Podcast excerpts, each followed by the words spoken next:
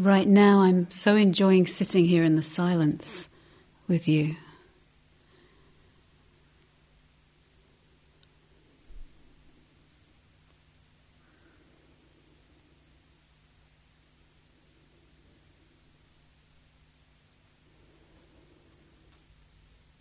And I'm anticipating giving a talk.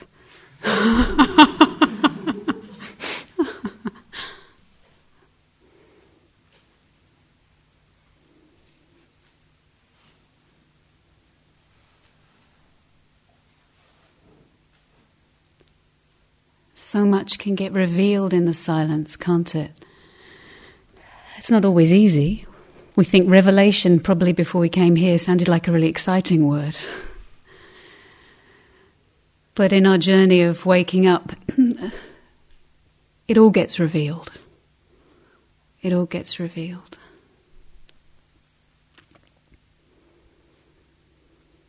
In fact, it reminds me of a small verse by Emily Dickinson, North American poet, who said, "It's not revelation that waits, it's our unfinished eyes. It's our way of seeing." And this isn't just with our physical eyes. It's not that revelation is waiting, it's that we haven't learnt to see fully yet. We haven't learnt to see correctly yet. And practice is about learning to see. See here is, again, not just our physical eyes. The Buddha said something like, "Monks and nuns, the reason you keep spinning around in the same circles is because you do not see and know clearly." And spinning around in the same circles, that probably is a metaphor you all recognize. Repeating the same patterns, or where life loses its freshness, or zeal, or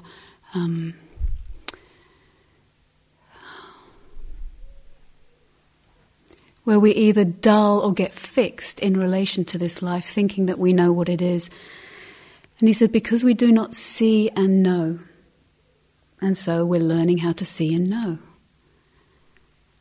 Learning how to see and know. So I want to present a few pieces of the map tonight, the map that the Buddha offered. And he was quite good at maps. He had that kind of mind that when he saw clearly, seeing and knowing clearly in such a way that was liberating for him, his particular kind of being that he was able to do a really precise and clear map. And remembering as you hear the map, just like when we get our Ordnance Survey map, it's not the territory. The map is not the territory. But there can be a way that we can listen to the map, we can listen about the map, we might argue with the map, we might love the map, we have various views, etc., of course. But as you hear pieces of the map, rather than just an intellectual consideration, that's a beautiful part of it, just consider how that is or isn't relevant, whether you know that part through your direct experience now, whether you don't know that bit now, yet, and what's your response to the bits of the map that you don't know? Do you get interested? Do you push them away if you haven't experienced it? Just see. Just see. So here's some pieces of the map as best as I understand them. So first piece I want to illustrate quite briefly, I think, is the formulation that's often used in the teachings of a three-fold path, where the Buddha talks about the three areas being sila, samadhi and panya. And I'll translate. Sila is ethics, which we spoke about the first night, the ethical foundation, that which we organize our behavior, we say no to certain things as a way to not cause harm, as a way, something beautiful in and of itself that supports this world. Supports our mind, supports each other, that is wholesome, beneficial, and allows the mind to start to rest a little bit. A lot. This is sila, and we could speak about that. Samadhi, so on this foundation of ethics, is the practice and skill of samadhi. The gathering of the mind, the non-fragmentation of mind, where the mind becomes present, where there's some presence of mind. And again, mind is chitta, which includes the head center, but it's the heart and it's the whole resonant. And I mentioned it last night, that which receives impression and can respond. That becomes firmer, less fragmented, less pulled and pushed, stable. As one teacher used to say, he said his senior students were like tofu, which I always thought, oh dear, I don't think I want to do that path. That sounds terrible. I'd rather be, curry or something. But tofu, it's not the end of the path to become like tofu. We don't all become sort of bland and pale. But something about that texture that has firmness, that it also has flexibility and malleability. And it has presence to it. It has substance. And panya, the third piece, so the sila, the samadhi, the panya, the wisdom, which isn't just about having a steady mind. It's about seeing the nature of things clearly, such that we understand, and as the wisdom deepens, for ourselves, moment to moment, what pathways of heart and mind lead to suffering and which do not. Through direct experience, not through good ideas, the good ideas we may have practiced, but through, because there's a knowing, there's a direct knowing. It's a lot to say. So what happens on retreat is that we're practicing all of these. And one of the things that happens is that we are left, one of the things, because of the retreat form, because you can't go and do what you like, one of the things we encounter are the tendencies of our own mind. Probably you've seen that already. It's actually quite a wisdom to already recognize that they're tendencies rather than the truth. It takes us some time to recognize that. For example, we might be sitting here in reactivity, for example, to me, let's say, and it may be several days or it may take time before we realize that yes, I might be irritating or annoying, but the suffering is happening in your location in that moment. So I can give an example on one long retreat I sat.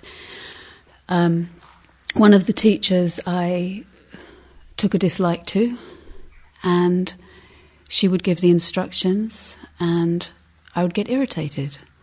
And she would finish giving the instructions and I didn't like her. And she'd gone and left and gone home probably, and I still didn't like her. And this started to proliferate. So what happens with Kirsten's teaching this morning about contact, there was an unpleasant contact. I wasn't aware what it was. It may have been something that was happening already in my own practice. And when something is unpleasant, we tend towards aversion, and that aversion tends to find an outlet.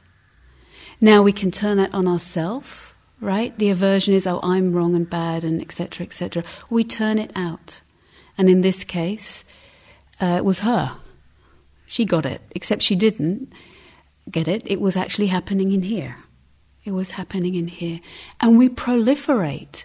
We haven't, or I hadn't seen the unpleasantness of whatever it was about the strain in my own practice, or I was missing something, or whatever it was. The unpleasantness tended towards aversion, and then we proliferate. Have you seen your mind proliferate? Proliferate. There's a lovely word in the teachings, papancha. It's where we start to build. We build based on contact that has gone under the radar. We haven't seen it. We've picked it up. The underlying tendency, in this case, to aversion, but it could be greed, it could be confusion, is picked up, and I'm in a mind-made world. She shouldn't be here, da-da-da-da-da-da-da. Right? That kind of mind-made world. Somebody needs to say no, no, no. Took several weeks because I was so convinced it was the truth, so righteous.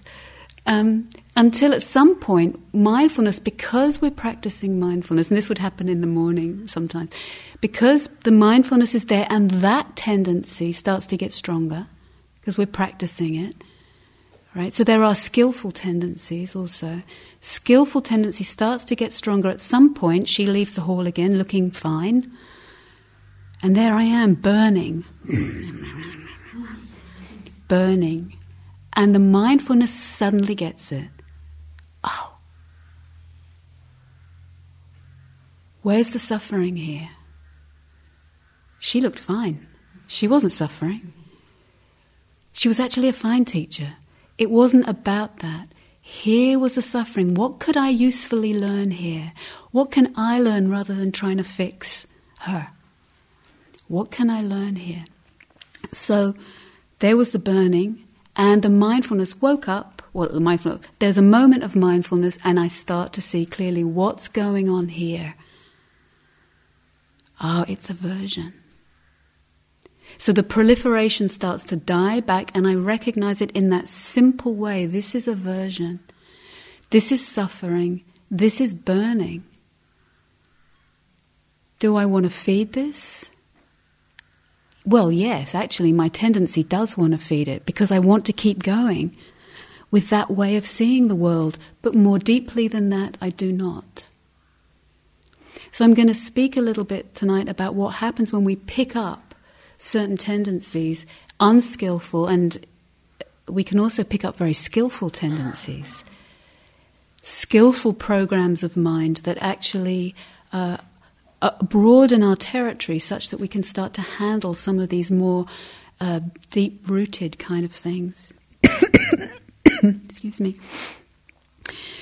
The metaphor is given sometimes with our tendencies, and here I'm talking about, let's just say, unwholesome tendencies. Sometimes these tendencies aren't that deep. Some of them are like they're just little marks in water.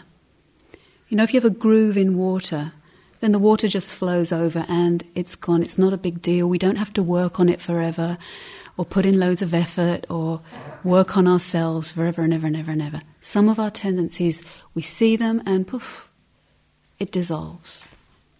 Others, the metaphor is like a line drawn in sand. It's a little deeper, takes longer for the water to flow through. And this metaphor you might recognize, and it's not just some of us, it's a little bit more like lines chiseled in rock. But do not despair. Because one of the things that we see, and this isn't this just you, if you're sitting there thinking, yeah, that's me, probably everyone else is sand and water. No, that's another one of your tendencies, to count yourself separate, as if your dukkha was better than somebody else's dukkha. Actually. Painful one, actually, very painful one. Very painful. So,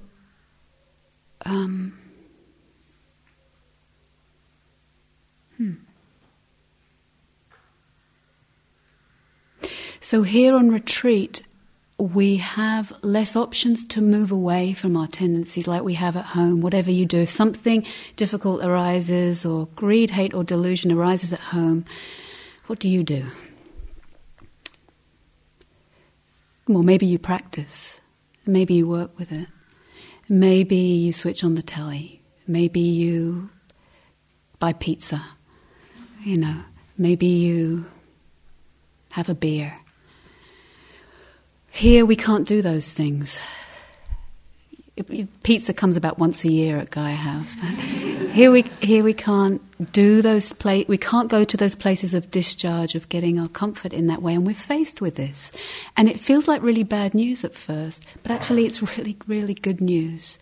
It's really good news because our buttons get pressed. If we're interested in freedom, it's not that suddenly we kind of go poof and we're in some great free space.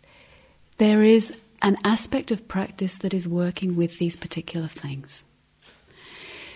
So buttons being pressed. Have any of you had your buttons pressed? Hopefully what happens here is that our buttons are pressed in such a way that we have a little bit more room around it. Often in our life we have, as Kirsten mentioned this morning, our button gets pressed, which really what that means on a meditative level is that either the contact is pleasant, unpleasant, or neutral, and we have a predictable response. Button is pressed, this is the response. Really clear example. As adults, we can be a little bit more sophisticated, but kids are a little bit more straightforward when their buttons are pressed very often. And I used to be a primary school teacher in London, and big sigh. And I remember being on playground duty, and that in many cultures in the world, but certain cultures have this as a particular kind of thing. If you insult somebody's mother, if you insult your mother, it's fighting talk, right? It's fighting talk. And this was the culture of the playground there. And I would be on playground duty and there'd be a fight over there and a fight over there, and I'd go, okay, what's going on? And the one kid would say, he called my mother a sparrow. Okay. It wasn't my button. But it was his button. That was his button. And it really goes to the heart. You know, we can see other people's buttons and think, oh. But when it's our button, it goes right to the heart of our self, and all our hurt and all our pride and all of our life is there. And at some point it was very interesting to me. I broke up one fight and I said, what happened? And this boy he said my mum. He didn't even say what his mum. He just said your mum. And that in that playground culture, that was a really serious button. And the result was predictable. The response was predictable. All of that urge to protect my own, my family, my tribe, my people, my loved ones, all of that energy came up into the hands and away they went.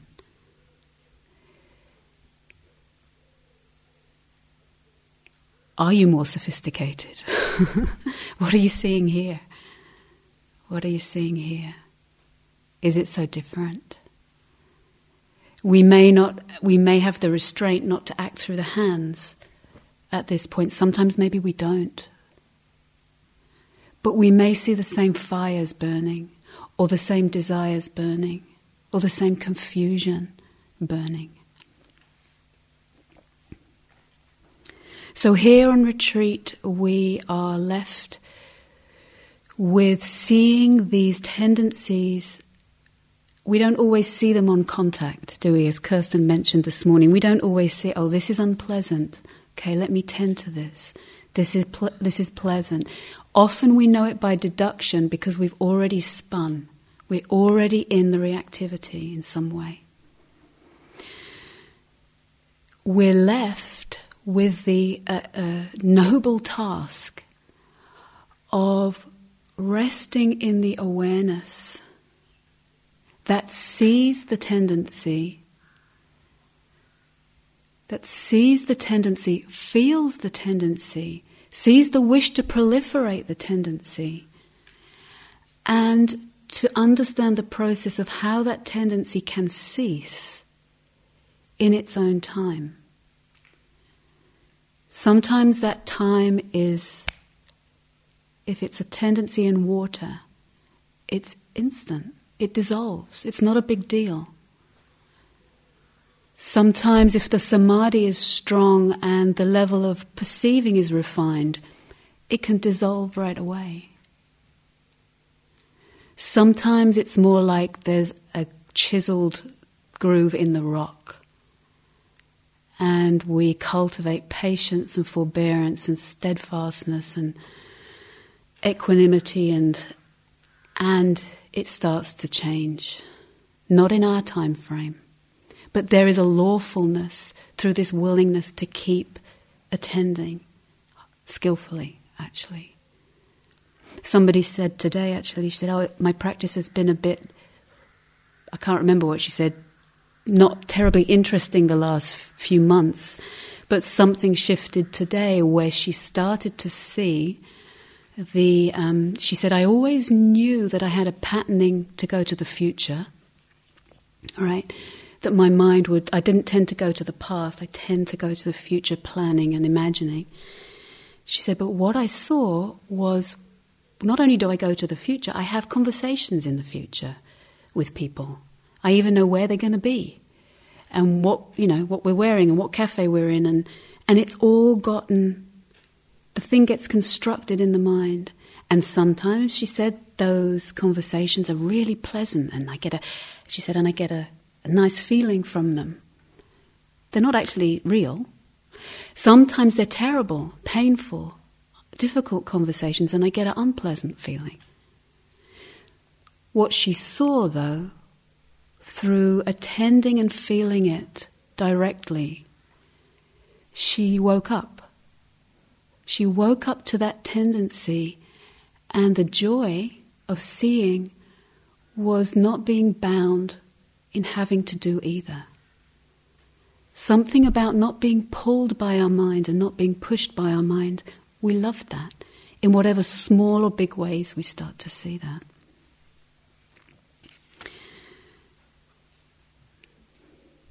So what might those things be for you here, where we can't act out or discharge? You know, let's say maybe I don't need to give an example there. One example I have is on retreat, knowing a little bit about myself. This is some time ago, a little bit knowing about myself that I was someone who didn't really like to speak in large groups or ask questions in lectures, or was a little bit, and my idea was, oh, I'm just a bit shy, right? That's what we tell ourselves a label about that. On retreat, sometimes there'd be retreats where people would say, do you want to ask any questions? And I would always feel myself kind of freeze, right? Kind of knew that a little bit, but I just thought, okay, it's all right, it's the way it is. Until I was on a retreat where there was no teachers, it was a personal retreat, listening to a Dharma talk on a tape in the library. And the teacher on the, it was tapes in those days, said, through my earplugs, does anybody want to ask a question? So you have to bear in mind there was nobody there. And he said, does anybody want to ask a question? And I went, and it was like, oh, I get it. Here's a that's what they mean about tendencies. I just thought that was how I am. I just thought that was the truth. This is a tendency. It has arisen due to certain conditions. Yeah, I could tell you all the conditions I know about and who knows about lifetimes. That's not important. Well, it is important, but that's not actually where we're working here. It's not where we're working here. We're working here of seeing that would normally bind me. That would be a predictable response that I would have no freedom about. Freedom in this case, working with it, does not mean I now have to push myself into all lectures and stick my hand up whether I like it or not. That's a kind of counterphobic response. Might be useful sometimes, but that's not not through shoving myself, not through pushing myself, but I can see and start to work with that place in those conditions. So somebody says, do you want to ask a question? And I might actually find out whether I do or not. But I never knew if I did or not, because I would already freeze beforehand. And as that pattern starts to work, and these tendencies, and it's really clear in the teachings and as we practice, they are not fixed. They feel fixed when we're spinning around them for the 24th year. They look fixed, but if we're willing to keep looking deeply, we see that they arise due to conditions, and they cease when those conditions are no longer there. And we'll explore that some more.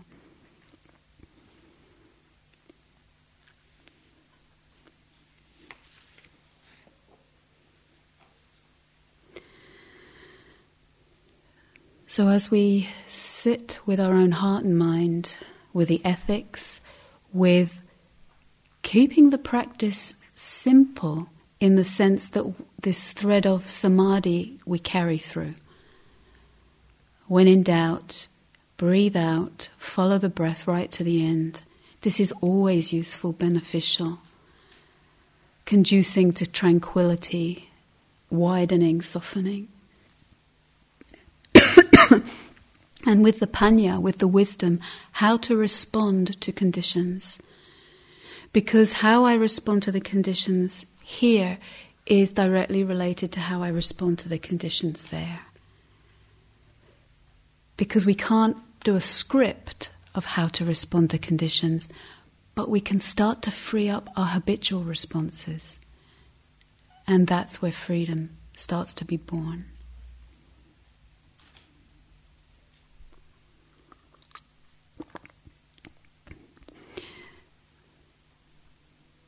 So the chitta, this sensitive, responsive sensitivity that we are, can be conditioned, and it has programs that are conditioned that run through. Right? That's what we see here. Chitta, the chitta is also that sensitivity that can be really, really wide. When we're not just in a limited activation of a pattern, it can be wide, it can be spacious. The stillness that you experience at times is the chitta. The chitta is still like a clear forest pool. The chitta is the kindness also coming forth as this sensitivity. It is also that aspect that knows what is happening right now. What we could call for now the awareness, that which knows clearly and distinctly what is arising right now, whether what is arising is wholesome or unwholesome, whether what is arising is pleasant, unpleasant, neutral, whether what is arising is that I've got caught in a spin here, or whether there is no spin, and there is a widening and a deepening and a stilling and a resting. That which knows what is arising is not what is arising. That which sees the patterning and says, oh look, this is a tendency. That's not the tendency. That's already a huge step that is a fruit of practice where we can actually regard, witness and say, oh, I get it, it's like this. This is a patterning arising. It may not sound in the mind like a huge distinction, but the difference between becoming what arises in our mind, acting it out, believing it, spinning it, is a world apart from starting to recognize it. This is aversion. This is greed. This is confusion. This is joy. This is kindness. This is spaciousness. All our actions are like programs. And we can have unskillful programs and we can have skillful programs. And, as my teacher likes to point out, There is no enlightenment program. It's not about getting the right program. It's about understanding the nature of programming and taking our hands off. Yes, the relative wisdom is to see what is skillful and what is unskillful. And beyond that, the waking up, the awakening, the ceasing of greed, hate, and delusion is not a program.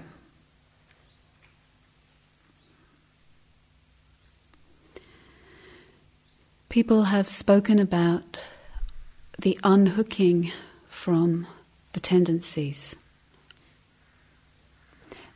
And when I use that word, it doesn't mean that it's unhooked forever. As somebody said today, she said, frustration arises, I unhook, I breathe out, and then frustration arises again. And then I get frustrated, and then I breathe out, and then frustration arises again. All right? So it doesn't mean that thing has ceased without remainder. Ceasing patterns, ceasing without remainder is what is spoken about in awakening, actually. Here we're learning how things arise and cease. How when we're not feeding something, it does come to cessation, actually. And some of those underlying tendencies can start to be seen and worked with. But with those patterns chiseled in the rock, for example, it may not be overnight. Those things will re-arise.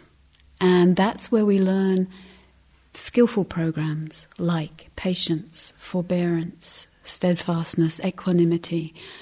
Those things where we can hang in there with ourselves. And as practice goes by, the faith is deepened, as one person said today. Yeah, the faith is there today because I recognize I have faith in the possibility of healing. That's the word she used, healing. That which has felt pushed down, fixed, stuck, and not moving has started to move. And that supports the faith. Someone else also recognized, oh, something's moving, and it was some fear, actually. Fear started to move. And I said, how is it to see that? And she said, gives me hope. And isn't that strange in an ordinary way of thinking about things? Fear arising and you feel hopeful? But it's because in that moment, she's recognizing that the movement itself, the freeing up of our clenching, our pushing, our consuming, is what delights the heart, is where that sense of possibility opens, when we start to see it's not fixed and my way of responding is not fixed either.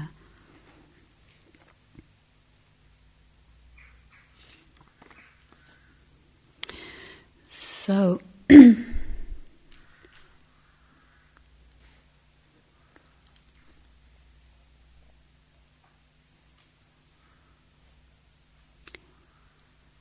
what happens, or what do we do when we notice, when you notice that you're already caught in a spin, let's say. And spin is the word I'm using for, you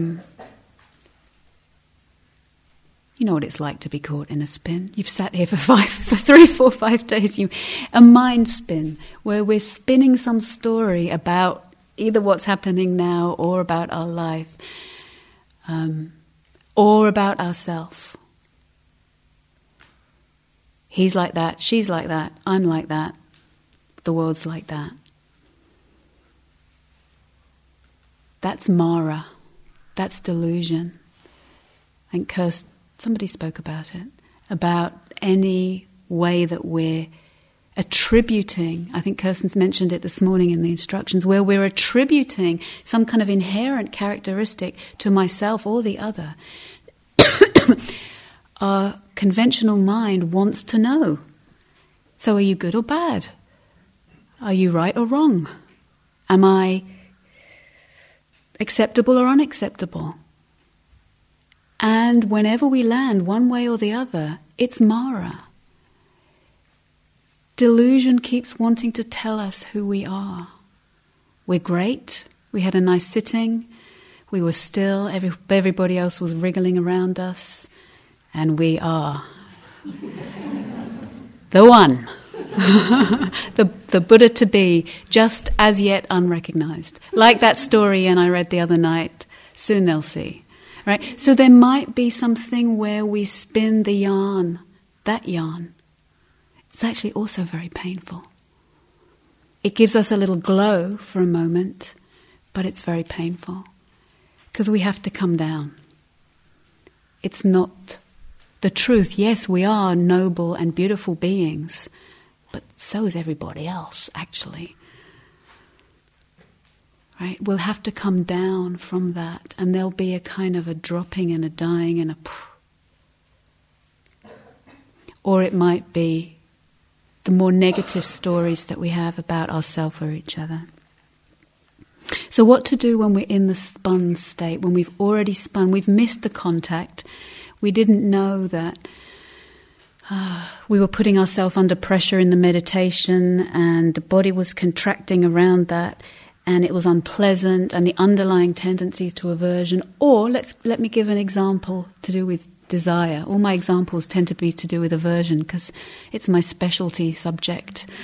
But let's say with desire, I have a nice meditation, it starts to feel good, and I start to spin and weave the story around that. And I'm planning my next retreat, and let's say here I know an example. Let's say one of the tender spins we can do is what can sometimes be called a Vipassana romance, where there's someone we've taken a shine to. It's very sweet, but it might all be in our head. And we don't know if it's in their head, and we hope it is. And we might be spinning that, and it even might feel delightful. It's very tender. And we're spinning and we're proliferating. So something pleasant happened, we pick it up, we spin, and the fantasy is there of the little house. We could even have those flowers that they have at Gaia House, and that would... You know, I don't want to ridicule this at all because it's very tender heart that does that in a way, right? And we even see that their shoes were next to our shoes in fact their shoe was leaning on my shoe. And we make a lot of meaning out of the contact. And we're not really here, but we feel very sweet, and so we're in the spin. Now that's a harder spin to want to come out of. With aversion, it's so painful. At some point we go, ouch. With this kind of desirous fantasy, it's harder to see the suffering in it, actually, until we speak to them at the end of the retreat or, you know, whatever. But we can reach cessation before that, if we're willing. I'm in the spin. Can I acknowledge, oh, this is a spin, it's actually a mind-made world here. When I acknowledge the spin, this is already huge. I'm already saying, actually, I'm already have the objectivity and the wisdom to say, this is fantasy. This is not reality. There's a kind of sober maturity in that might at first feel like it's spoiling all the fun. We breathe out, we acknowledge the spin, and we keep alive the thread of awareness, the thread that can see that which knows what's going on. This is the spin. We keep faith with the knowing. Oh, this is spun. Wow, there's a whole world spun right there. We don't need to snap back to the breath. I shouldn't be spinning, it's bad to spin, I shouldn't be so silly to have a fantasy. And we snap back to the breath. That's what is called a counter-spin. It's another spin. Based on the idea, I shouldn't be doing this. I should be doing something else. More tension, more contraction, more pain, more dividing our mind, more fragmentation, more stress. We don't have to spin to the breath. Keep alive the awake thread that is seeing clearly, and breathe right there. Oh, this is spun. This is desire. And as we stay steady and breathe right there, not feeding the momentum of the spin. It's like a plate that's been spun, you know, on the circus thing where you have those little upright things and you spin the plate. It's got a momentum. We've given it a momentum, and when something has a momentum, it doesn't cease immediately. And that's hard to bear. When we snap back to the breath and yank ourselves around, we can push it away and breathe. But we haven't dealt with it yet. Right? If we can stay steady with the awake thread, we watch the plate that's been spun, the momentum of it, start to topple. You know, when the plates, when you stop spinning them, they start to go like that. And it might feel wobbly, and there might be a reaction of, no, I want to, and he said, and he looked, and we want to keep it going. But we see that. Stay with the aware thread, not feeding the momentum, and it starts to topple. And it can feel like something's dying back, like we're dying, like it's an out-breath, like we're losing something, it can feel like. Even with the aversive tendency or the deluded tendency, it can feel like we're losing something when we stop spinning. And what are we losing? We're losing that familiar self who's gotten created in that moment. We are losing that delusion. And that takes steadiness, steadfastness, and some samadhi, some presence, some sitting in our seat to watch that dissolve in its time.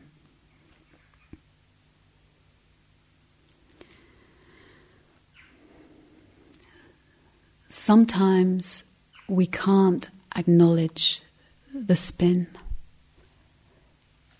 We're too identified with it. We've become it. It might be a very old, painful patterning from our life, or some old things that are coming and arising to be handled and held kindly with wisdom. And at first, or for some time, we may identify it, we may become it. The distressed person, or the fill in what it might be for you, where you've identified with it, which means you've become it, you believe it to be the truth, right? One measure, one way we can tell whether we can stay with it or not is, can I breathe here? Can I acknowledge the spin, and can I breathe? And doesn't mean you have to perfectly breathe, but it can, a little bit of breath come through this contraction. And if it can't, we might need to back off and turn our mind to something else that's skillful. Right? This would be skillful means. I'm not ready with this particular patterning, with this particular formation. I'm not ready just to stand here and witness the deconstruction. It's too much. I don't have enough steadiness.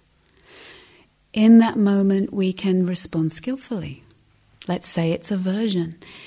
In one later text, it talks about human beings generally being a little bit more prone to one of these unwholesome tendencies than another, right? So more prone to greed, or more prone to hatred or aversion, or more prone to confusion, delusion, which I haven't said much about, but if I briefly say, it's like we can't land.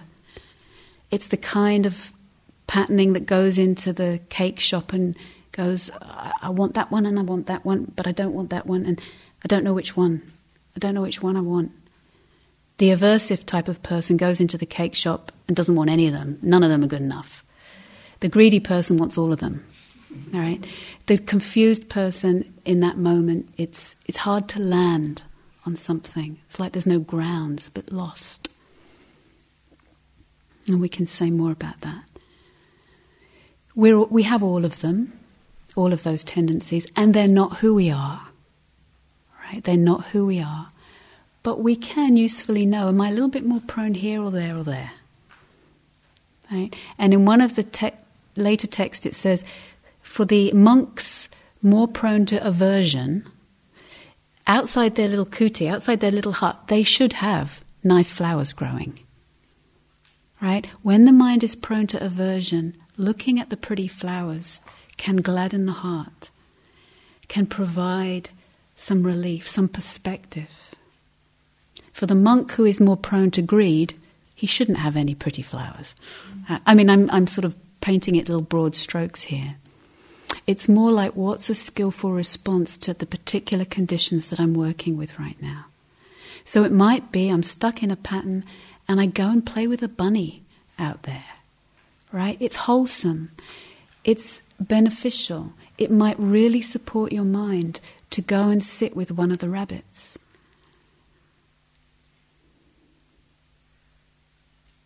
Or touch the tree.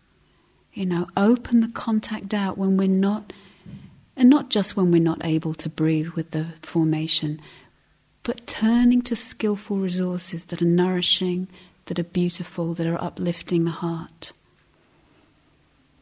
Or if we're a little bit more, find ourselves in a more hungry mind, you know, the more kind of hungry mind searching for something here, and we're kind of prowling around Gaia House, hungry for something.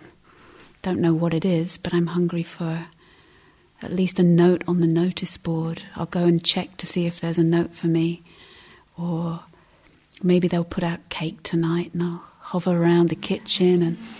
And if we notice that tendency more, then we might skillfully take ourselves away from the kitchen.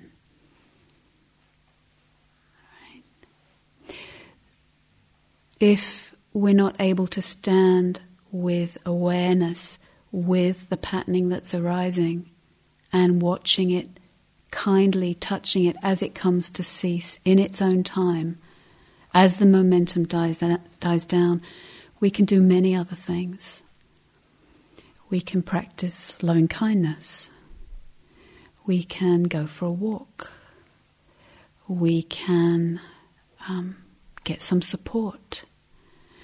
We can practice the paramis. So I've talked about unwholesome tendencies, but there's many more wholesome tendencies that we can practice, give energy to. We can go and bake a cake for our neighbour.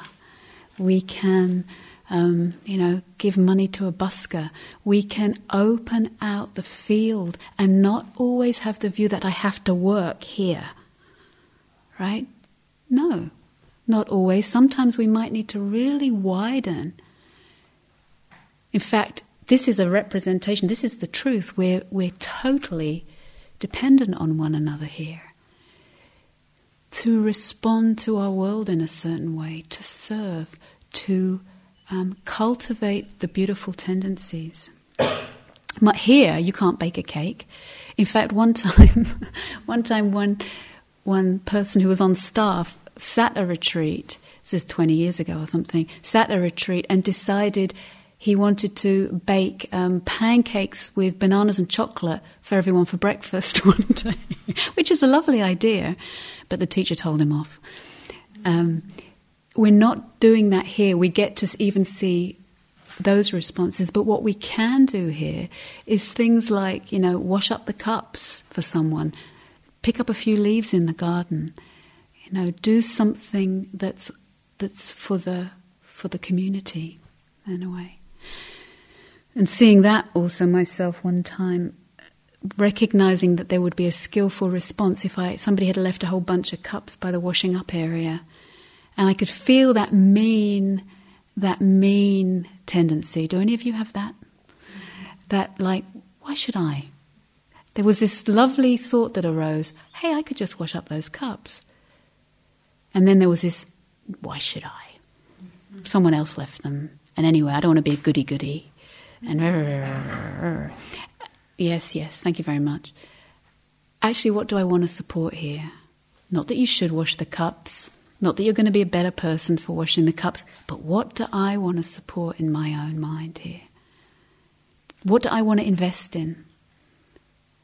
And that's where the mindfulness, we can start to choose what I'm investing in any moment.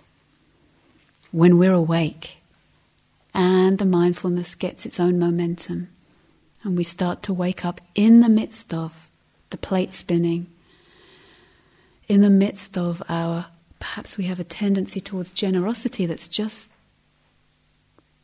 being acted upon, and we wake up there, this is what's happening. There's generosity arising effortlessly here. Celebrate, enjoy it, rejoice.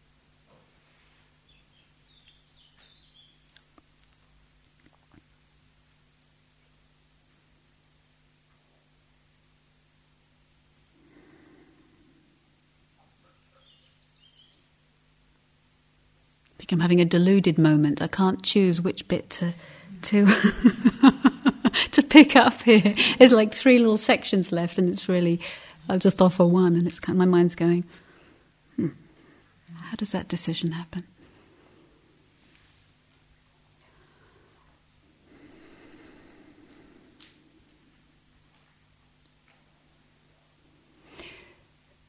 So I don't know how all this sounds to you, whether it sounds like hard work or, oh my God, I bet I've got more grooves chiseled in rock. Really just watch what your mind does with it, or if you pick up and spin with this. All right, we'll pick something up and we'll make our story about ourselves up about this. Oh my goodness, the past's going to be endless eons. Or, I can't do it. I don't know what she's talking about. Coming back and remembering that when we're in this very moment, we're not asked to pick up the whole map.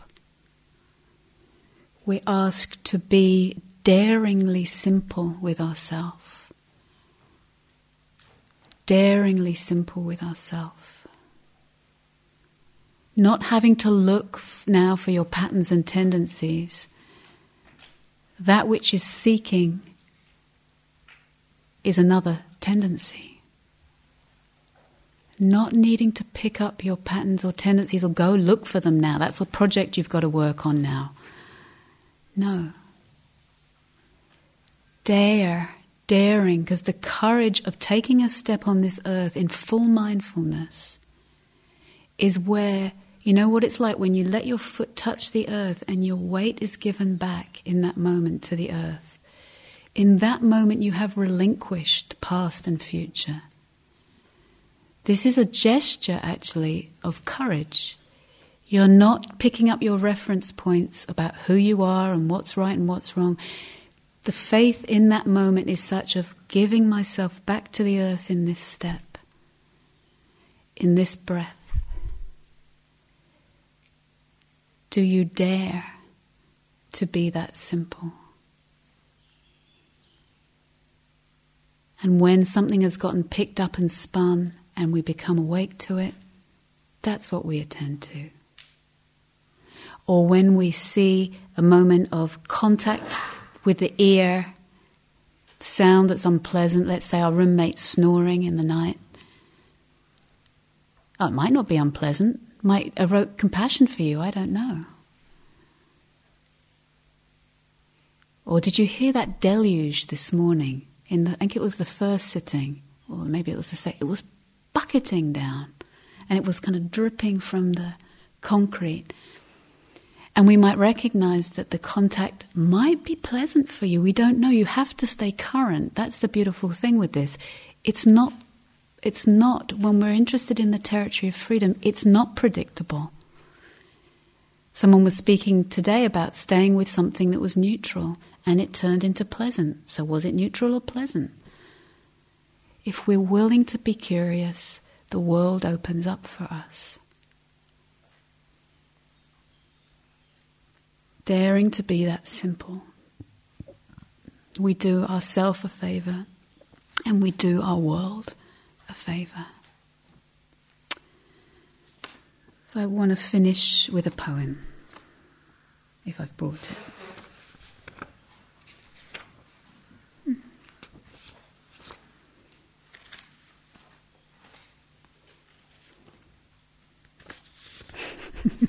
Ah!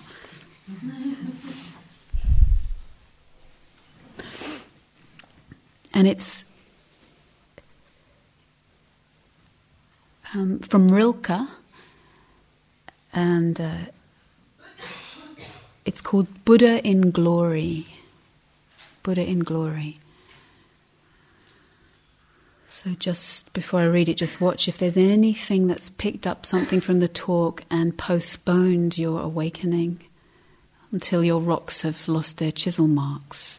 Remembering that the simplicity of the practice is actually the awakening is here and now, and we can get a taste for really what's being pointed to.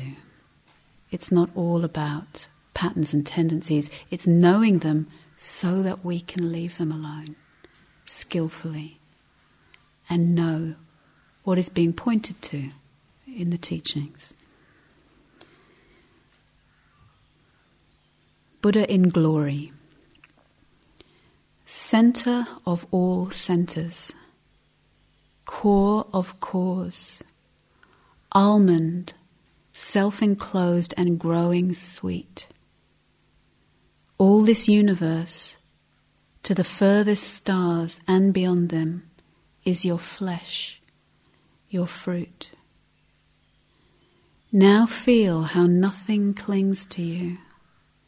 Your vast shell reaches into endless space, and there the rich, thick fluids rise and flow, illuminated in your infinite peace. A billion stars go spinning through the night, blazing high above your head, but in you is the presence that will be when all the stars are dead.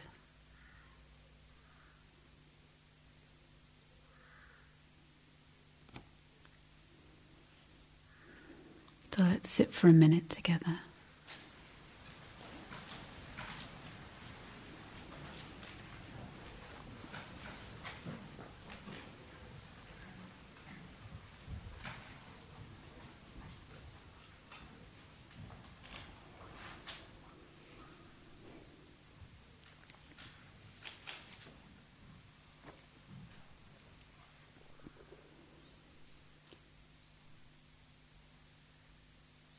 And what he's speaking about in this poem is much closer to you than any of the grooves in our mind. Center of all centers, core of cores, almond, self-enclosed and growing sweet. All this universe to the furthest stars and beyond them is your flesh, your fruit. Now you feel how nothing clings to you. Your vast shell reaches into endless space, and there the rich, thick fluids rise and flow, illuminated in your infinite peace. A billion stars go spinning through the night, blazing high above your head. But in you is the presence that will be when all the stars are dead.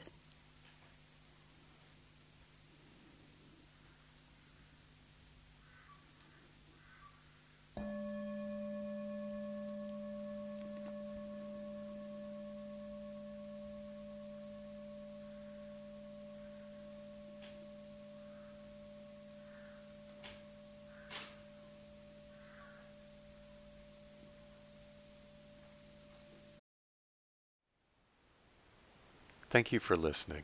To learn how you can support the teachers and Dharma Seed, please visit dharmaseed.org/donate.